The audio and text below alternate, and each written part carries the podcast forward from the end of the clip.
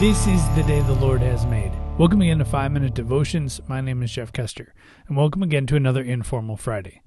Today I want to talk to you a little bit about what we talked about in our youth group last Sunday. And it, what we're going through right now is we're going through the seven letters to the seven churches in the book of Revelation. And one of the things that we focused on last week was the church in Ephesus. And so one of the things that came up was, uh, well, I'll just read it to you anyway. It's uh, Revelation 2, verse 4. But I have this complaint against you. You don't love me or each other as you did at first. And it goes in uh, verse 5 Look how far you've fallen. Turn back to me and do the works you did at first. If you don't repent, I will come and remove your lampstand from its place among the churches. You see, Ephesus was a church known for doing really good things they had their head on straight. They, you know, in today's terms, they had a lot of really good ministries and a lot of good programs, and their hearts were in the right place. But after a while, they started getting away from God centered ministry. And I think if we're all honest with that, maybe our churches have done the same things, or maybe we have done that in our own personal lives. Maybe we've committed our life to Christ, and maybe we're not as close with God as we used to be or maybe as a church we had a a ministry that was really on par with what we were doing and we were really focused on God, but after a while we kind of got lost in the shuffle. You know, youth ministries, this happens a lot. And I've seen it time and time again where you have there's a difference between youth ministry and youth group, right?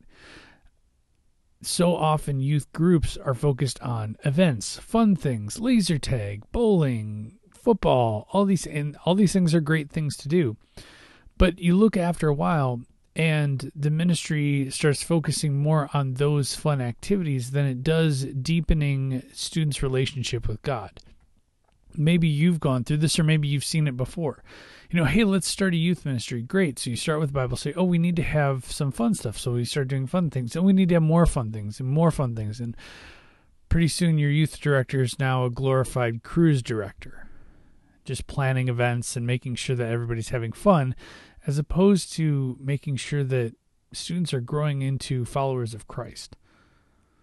You see, we can't sacrifice God and growing in our relationship with Jesus for f- fun and games. It's okay. It's great to have fun. You know, our youth ministry, we once a month we have a fun activity. But every Sunday night, the students know that we're focused on a Bible study. That that's what the main focus is there. That's what we're there to do. And so it's important for all of us to look into our ministries, look into our personal lives, and see where we need to redirect focus to God if you call yourself a Christian, if you call yourself a follower of Christ, then you owe it to yourself to self examine and see if you really are truly following Christ.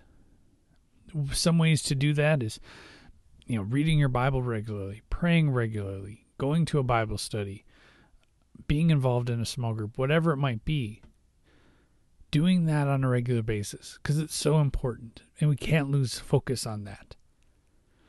So I urge you don't find yourself in the same position as the church in Ephesus. Things can start out really great. You can have the best intentions, but it's important for us to turn back to our first love, and that's Jesus. Let's pray. Heavenly Father, thank you so much for giving us your word that we can go through and in turn use it to examine our own lives and see where we've fallen short and make corrections where we need to.